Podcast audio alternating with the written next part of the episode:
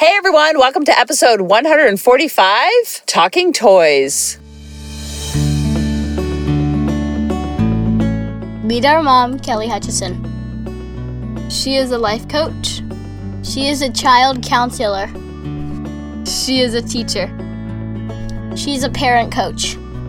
And she's a mom to us. She will teach you to stop yelling at your kids. She will teach you to get your kids to listen. She will teach you how to never sleep with mommy guilt again. She will teach you how to be an imperfect mom so you can help your kids be imperfect too. And have harmony in the home. I have to say that this idea really came from David when we were first married and sharing space together. I was like, this is not what it's all cracked up to be. I thought, you know, you get married and you live happily ever after. That's what they sell us this bag of goods. I'm like, what is happening? This man has some habits. And he was saying, this chick has some habits about me. I'm like, this is not really going to work for me. And he's like, this isn't going to really work for me. So all of my annoying habits, and I have plenty, were getting on his nerves and he would say something, then I would defensive, and it was like bicker, bicker, bicker, bicker, bicker. And then all of his annoying habits, which he has some, I would bicker, I would nitpick, and he would get defensive, and then we bicker, bicker, bicker, bicker, bicker. So that wasn't very fun. The first year of marriage was a lot of us being the bickersons about just the general sharing of space because I was so triggered by any type of criticism as a words of affirmation chick.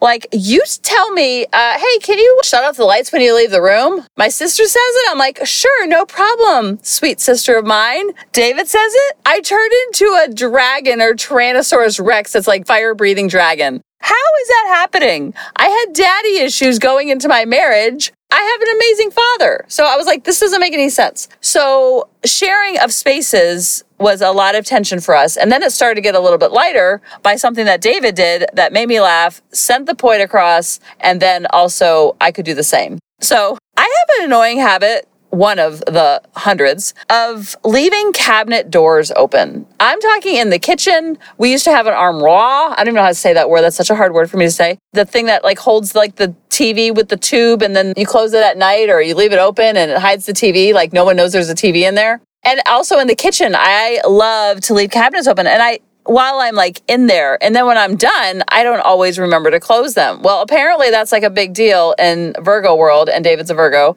And he's very type A, let's just put it that way. He doesn't leave any cabinets open. The boy does not like ever lose a sock. It's actually annoying how like controlled and minimalistic his life is. And so he doesn't like cabinet doors open. Imagine that. We actually have these little things that he put on the hinges when we remodeled the house. So that if the doors get almost closed, it automatically closes. Well, it's because I have misophonia and I don't like the way the door hitting against the frame, that noise, so I avoid it. So we got noise softener little nugget thingy majobbles that he puts on the cabinet door. So we all have our things. He has his things. I think he's a little too nitpicky and he thinks I should be a little bit more nitpicky. Okay. So we've met in the middle. He used to be A plus. I was like a C minus, and then we've kind of met in the middle and he's more laid back and I'm more like B minus. Okay. So we've worked it out. But one thing that we do to kind of let the other person know instead of like, hey, can you close the cabinet doors? It's really annoying. That doesn't really like breed connection. That's not really like, oh, sure, honey, I would love to. Yeah. Now remember, I'm not married to my sister. So if my sister says, it, I'm like, yeah, sure, of course. Yeah, I get that. But sometimes the kids and the spouse and the people that we're most vulnerable with, when they say something very innocent and very neutral, we turn into Puff the Magic Dragon, or at least I do, allegedly and vice versa. If I say something to David, like, hey, can you, he turns into Puff the Magic Dragon. So he used to leave these notes around the house that were very funny and they were from the actual inanimate object. So, like, the cabinet door would be open. The note would say, Hey, Kelly, can you make sure that I stay closed? Because sometimes when I'm left open, I feel very scared and lonely. Thanks so much. Love the cabinet door. It was funny and he was pretty much telling me. And so I would do the same thing for him. So, like, if he left his flip flops out, I would say, I'd put it a little sticky note. Hey, David, I'm afraid that I get lonely and scared when I'm out in the big, big house and I like my comfy closet. Thanks. Love the flip flops. Okay. Very light and fluffy, very fun way of like letting the other person know, like, you got to create a habit around this. or else I'm gonna like lose my cool, right? Not really, but you know what? You get what I mean. It's very light and fluffy, very NBD, very funny way of letting them know. So we carried it into parenting, and it actually works very well. Only if when you get a note, you also are receptive and laughing about it. You'll just see how your ego will come up and how defensive you'll get when you get a note. So the notes are actually very funny and they can be for changing a habit or actually reinforcing a habit. That is very key. Make sure that these little love notes, you're spending equal airtime doing both. So, like if I leave a note for David about the flip flops, then I might leave a note on the made bed and says, I love being made. I feel so cozy and complete love the bed after David's made the bed or something like that. So it's a great way to kind of like remind and also for the good stuff, you want to reinforce the good stuff. When I was teaching, I used to leave intermittently. You never want to do things every day, all day. You just want to kind of pick and choose. It's not like you have to have a system. It's not like you have to have it like every Monday I do this, every Tuesday. So when I was teaching every probably week or so, I would leave a note on the desk. I was like, oh, I think the desk fairy is going to be coming tonight. The idea came from David, but it also came from the movie Toy Story. If you've ever seen that, where the kids leave to go off to school and then the toys like have this whole party while they're gone. Like your kids, when they're little, they believe that really happens. Let's take advantage of it to create fun habits and do it in a fun and light and fluffy way. Now, some realists might say, well, that's not the real world. When they're at their job, is someone going to be reminding them to turn in their paperwork by leaving a note on the printer saying, hey, Johnny, I really want you to do this project and please have it to me by Friday at five o'clock. Love the printer. Is that going to happen, Kelly? Is that going to happen? I can guarantee you that when they're older, their brains will be more developed and they're not going to expect the printer to be talking to them to remind them about their deadlines. We have to meet the child where they're at versus always expecting them to meet us where we are at. I say this all the time that we are not dealing with our coworkers. We are not working with an equally emotionally developed human because they're child. Now, this doesn't excuse the behavior, it just helps you understand it. Oh, they're being a kid. They need help. They need assistance. Just like we don't expect them to come out of the womb and know how to play soccer. They put a lot of practice in, a lot of invisible hours. Same thing when we're creating habits and cleaning up the house and brushing their teeth and all the things.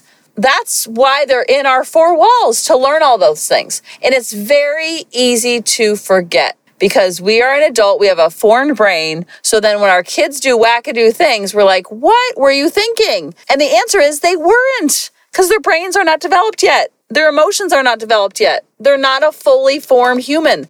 I'm 47 and sometimes I don't think I'm a fully formed human. My brain and my emotions are all over the map. So, of course, my kids are too, and that's okay. It's just a way to have empathy and compassion and not create so much story where they're the villain and we're the victim if they would just do this and they disrespect and they don't care and who do they think they are and all that story around our child's habits, good habits or bad habits, is just a waste of our mental energy because it doesn't actually evolve the child or ourselves. And then we're in this victim villain mentality. And then our three year old is the villain and we're the victim of a three year old. That doesn't really work. And if it works, then keep playing the victim villain role, but you just give all of your power to a little kid. How do I know? Because I'm not only the hair club president, I'm also a client or whatever that commercial is. I'm doing this work with you. I'm not above you. I'm not below you. We are equal. My kids are not above your kids or below your kids. They are equal. They're just regular kids trying to figure out the world. And we're just regular parents trying to figure out our kids and dance and have kumbaya and symbiotic relationship together. And this is a fun, light, and fluffy way of doing it where it worked in the classroom where when I would talk with a puppet in first grade, I mean, you could have heard a pin drop, my friends, because there was not a doubt in the classroom that it was me talking. Like they all, I don't want to say fell for it, but that just shows you their emotional maturity, their brain, how it's growing and developing. And when I say emotional maturity, I don't mean that as a knock against them because a lot of times I feel like we need to be more like our kids instead of our kids being like us because they know how to like have fun. They know how to be present. They know how to be light and fluffy. They know how to feel their feelings. They figured this life thing out already. And we used to know that. And then we went through life and we had painful experiences and we had trauma and we had situations and we had conditioning and we had messaging and like we were brainwashed in a different way. And they're just this open vessel of love and comfort and amazingness. And they are reminding us of what we used to have. and it's still laying dormant within ourselves. So through this podcast, I hope you learn a ton. I also hope you unlearn a ton equal proportions. I want you to learn a lot and I also want you to unlearn a lot and deprogram and unbrainwash. And your kids are the perfect ones to kind of like unbrainwash us and deprogram ourselves of what really matters because that's the magic of the kids, especially around the holidays. That's when you see it like, oh, the magic of Christmas, the magic of the holidays, the children seeing through the children's eyes. But that's also what gets them in trouble. So it's very confusing for a child. Wait, I'm supposed to be magical and impressionable or I'm not. I don't really get this. So let me give you some examples. Like Grady, when he brushes his teeth, I think he like, he doesn't lie about brushing his teeth. But when he says he brushes his teeth, I think the toothbrush spent maybe 9 to 14 seconds in his mouth doing what it needed to do. Okay. Now, he's been taught to do two minutes. I don't think that's happening. Now he's 11, so do I want to stand over him and like watch him? And you know, I could, and I and I do sometimes. But I also want to create a habit where I'm not micromanaging the toothbrushing. So yesterday I wrote this note, and you guys loved it on Facebook, so I wanted to share it with you. And this is very easy, but when you take the story away, they're so rude, they're so inconsiderate. When you take that story away, then from that place, you can have a little bit more fun with this and not be so wrapped up in the story of the victim villain. So once you unwind that a little bit, then you can be like, huh, this is, makes me curious. I wonder how I can help him be better at brushing his teeth or remembering his water bottle and how can I reinforce what he's already doing? And what can I reinforce for Lily? She's 13, but I still leave her notes. David's 50 something and he leaves me notes and I leave him notes, but we leave them in both directions. Like you have to make sure that you're doing the 50 50. The notes in the lunch boxes are great. And that's awesome. And you want to reinforce what you're already seeing. And then when the things that you want to create habits around, you can have more fun around it. So this note was on his toothbrush last night. I went a little overboard because I type faster than I can actually write, so I just whipped this up on the computer. It says, Dear Grady, I feel like you don't love me anymore. Your mom and dad force you to hang out with me, but you don't even seem to like me when we do hang out. You are always in a hurry and so rushed when we do hang out, and it feels like you don't even want to spend time with me anymore. I'm literally laughing. It hurts my heart. Can we spend more time together? I love you and only want the best for you. Love your toothbrush. Now he's 11, fifth grade. He knows, well, I can't say he knows that I'm writing them, but he knows I'm writing them, if that makes sense. He'd be like, Mom, I know you wrote that. And I'm like, Me? What? Oh, well, I just play dumb. And he's like, Promise yes, you didn't write it? I'm like, I, ooh, ah. And I just don't answer. He's like, Promise yes, yes, promise yes, yes. That's our like official, Alice and I came up with it in middle school of like, you never lie under promises yes. And so under promises yes, he's asking me to promise his yes. Like, of course he knows, but it's almost like he's in that tweener spot where he doesn't know, but he knows. He just wants me to confirm it. He doesn't really get it obviously he knows but when he was younger i think i told the story about when he was younger and he'd come out of the room to like oh i need a drink. I need a hug. Oh i need a snack. Oh i'm scared. Oh i gotta go potty. Oh like all the coming out and the over and over and over out of his room to kind of stall bedtime. So we said oh no. When you come out here your voice and sorry don't say that part. Oh my, when you come out here, baseball and rock star, they get so scared. And his eyeballs come out of his eyes. Because kids are naturally empathic, especially they love their stuffed animals or their toys or their basketball that they sleep with. They love those inanimate objects because it gives them a sense of security, even though it's a false sense of security. They don't know it at that time. It's kind of like they feel so comfortable and secure in your arms and in your heart. And they know that they can't always be in your arms and be attached at the hip, even though a lot of kids want to be attached at the hip. So they create these loveys and the pacifier and the stuffed animals or the toy and they create that sense of belonging sense of connection to that inanimate object because it's almost like a placeholder or a pawn to give them comfort when they are feeling nervous or scared and we're not there. We know that we want to use that to our advantage as far as like let's use the toy or the whoopee or the stuffed animal to do some of the talking like if he's getting dressed. And so we would talk like behind Rockstar. It was like a little stuffed animal. Grady, I feel so scared when you leave and don't go out and you don't come back. I'm in this dark room all by myself. Please make sure you don't do that again. And so it's like a fun, light and fluffy way. And again, he's five years old and he's looking at me like, oh my goodness, what? Because they they live in make believe land. And that's so beautiful. It's the best part about kids is that they live in make believe land. And even when they're older, you can still make the same point, but also make sure you're doing equal airtime by having these notes from the inanimate object coming from the inanimate object being a reminder of like brush your teeth and also like Lily with her brace. Like I might put a note in her brace saying, Dear Lily, I really appreciate you being so consistent and making sure that we sleep together every night so we can cuddle. love your brace. Now, that's reinforcing something that he she has to sleep with her brace on for scoliosis. And so that's something that's not that ideal and not that fun to do when you're like dozing off and like got to put this thing on that goes from under the armpit down to the hip and it's hard as a rock around your body. And so we want to reinforce that. It's not easy.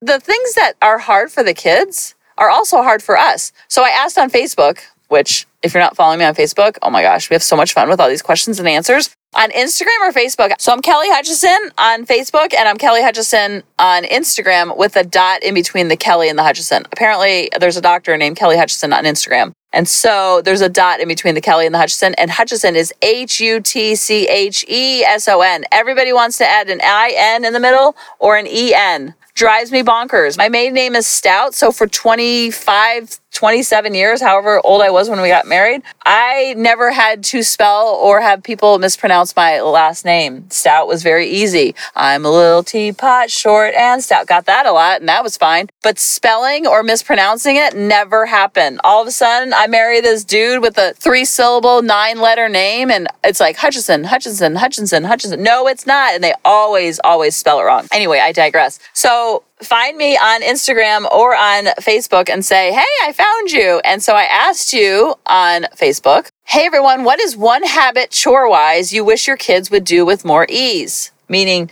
you don't want to micromanage, you don't want to control, you don't want to constantly remind. So when we take the story away of that we're the victim and they're the villain, then we can be more creative, whether it's in a note, whether it's reinforcement, creating consciousness around it. So some of the answers were cleaning up after themselves, cleaning their rooms, wiping the counter after they made something in the kitchen, and rinsing the sink after brushing the teeth. Bathroom and dishes, vacuuming, putting the dirty dishes in the dishwasher rather than sitting them in the sink. Anything. I'm tired of reminding them to do their chores. They just need to do them. Amen, Sister Dawn. Clean their bedroom, laundry, cleaning up after themselves, getting ready for the day. Literally three steps get dressed, brush teeth, brush hair. Yet I have to hound over them just to do those three simple things. Oh my goodness, amen. So whenever you feel yourself in the hound mode, like you're hounding and micromanaging and remind, remind, remind, then we need to know, like we have to tell our brain, okay, brain, listen, I know you think the hounding and micromanaging and the reminding is working, but let's look at the last 14 days and it hasn't been working.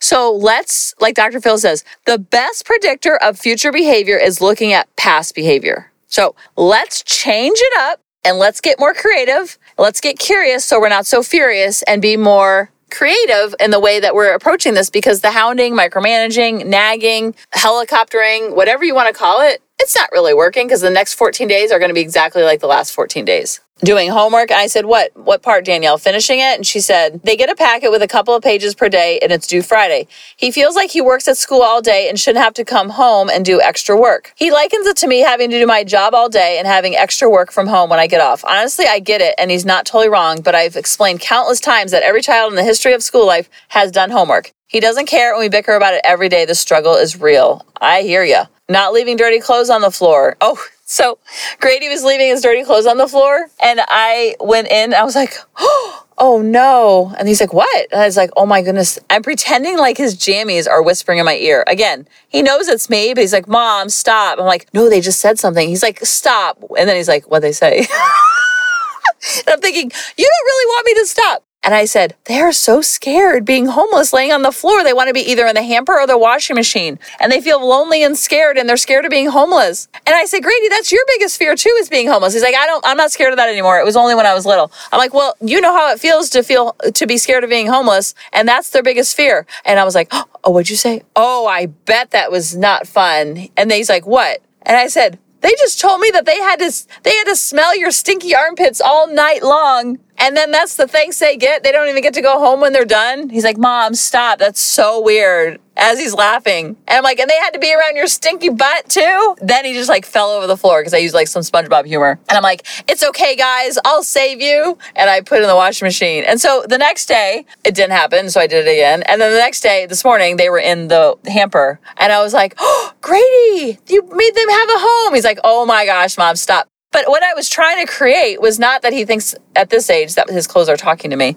He would have believed it hook, line, and sinker at five years old. And he is kind of like Amelia Bedelia's sister. He's like Mr. Magoo. I said, they're so happy they're finally home. He's like, oh my gosh, that's so weird, mom, stop. But my point is in doing it this way versus like, Grady, put your clothes in the hamper. Grady, we turn it into Charlie Brown's teacher. We have to get more creative and have more fun. And when we're detached from our ego, it can be more fun and be more light and fluffy and be more creative and be more thinking outside the box versus rinse, repeat, rinse, repeat, doing the same thing over and over, expecting a different result. And someone said that's, I think it was Albert Einstein said that's the definition of insanity. It's actually what our brain does because it's so used to patterning. So, whatever the habit you're trying to create, get creative and you can have some type of incentive like after you do blank then you can do this. At when you do blank like you can have some type of incentive at the end like not an incentive like here you do this chore i'll give you a cookie. It's like do all your work then you can go out for recess to play is the message that we get at school. And so the same thing can be at home. Do all your chores do all your family tasks whatever you want to call it. I don't even like to call them chores. I like to call them tasks because the word chore is so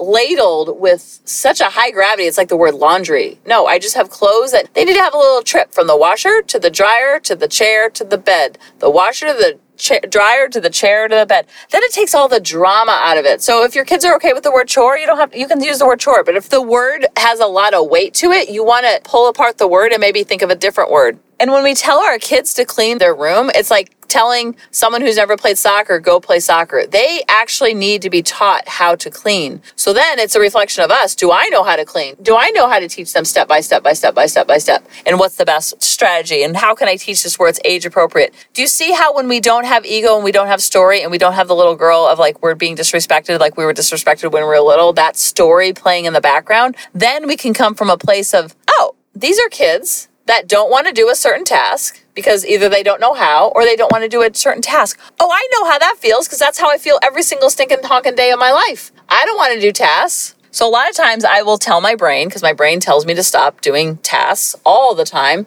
Brain, after you do this, then you can go lay on your phone and, and scroll TikTok. Okay. But I know you want to do TikTok first, brain. It's okay. This is how I'm talking to myself. And sometimes I'll talk out loud. I'm like, I don't want to empty this dishwasher. Oh, geez. Okay. Brain, what we're going to do is we're going to empty this dishwasher. And then when we're done, with the dishwasher. Then we're going to go scroll Facebook. Then we're going to go outside. Then we're going to go scroll TikTok. Then you can have a break. It's okay, brain. I know you're spazzing out, but let's just chill out a little bit and then we'll go have some fun. Okay. And this is me talking out loud and they're kind of looking at me like, but I'm teaching them through osmosis by the talking out loud in the process because a lot of times we want to shame and guilt our kids for not wanting to do their homework. Well, hello, I don't want to do my homework when I have to come home from work and do my, some more work. And I don't want to do my tasks and I don't want to do put away laundry and I don't want to, I don't want to. I have those same tantrums. I just keep them in my head. And sometimes I have them out loud and sometimes I don't do it. Sometimes I do the TikTok and the chore. Sometimes I do the TikTok and no chores. So we have to normalize that for our kids and not create so much story that they're being disrespectful. There's something wrong with them. If I don't do my chores, that's not being being disrespectful to David and the kids. It's just me not wanting to do my chores or tasks. Again, I don't like the word chores. Even the word chores brings up like, makes my shoulders start to tense up when I say the word chores. So I don't want to do the tasks either. I get you, boo. So you see how there's not creating that separation between parent and child. It's creating this normalcy around it. Like, oh, you're a human. I'm a human. I'm trying to figure this out. You're trying to figure this out. Let's figure it out together versus me against you, you against me. And it's on like Donkey Kong. Then you can kind of parent with your child, not parent over your child. So get creative. Tag me in your little notes. You can put them on sticky note. You can type them up. You can even do it on the fly. You can talk. The water bottles that are left out, like Grady left his water bottle, and I was like, oh, water bottle, it's going to be okay. I'll save you. Be light, be fluffy, be NBD, lighten up with our kids because they're already light and fluffy and they want us to lighten up and they're here to teach us how to lighten up and not be so serious Sam and serious Sally because we have to do all the things. We actually don't have to do all the things. We have to actually remember from our kids what life is all about versus us thinking we have all the answers and we're going to teach our kids what life is all about. So tag me in your stories, tag me in your notes. I love you guys and I'll talk to you next week. Bye bye. Hey, mamas, thanks for listening. If you had any ahas, clicks, or those lightning bolt moments while listening, you have to check out my free parenting bootcamp, where we take all of this to the next level and we try to create even more awakenings for ourselves so that we can connect more with our kids and never yell at them again. You can sign up at www.coachingkelly.com. And if you really want to fill up my love cup, send me an email of what your aha was, what your click was, what was that lightning bolt moment while you were listening. I want nothing more in life than for you to have harmony in your home and to learn how to be an imperfect mom like me, which allows your kids to be imperfect too, each and every day. Thanks for listening.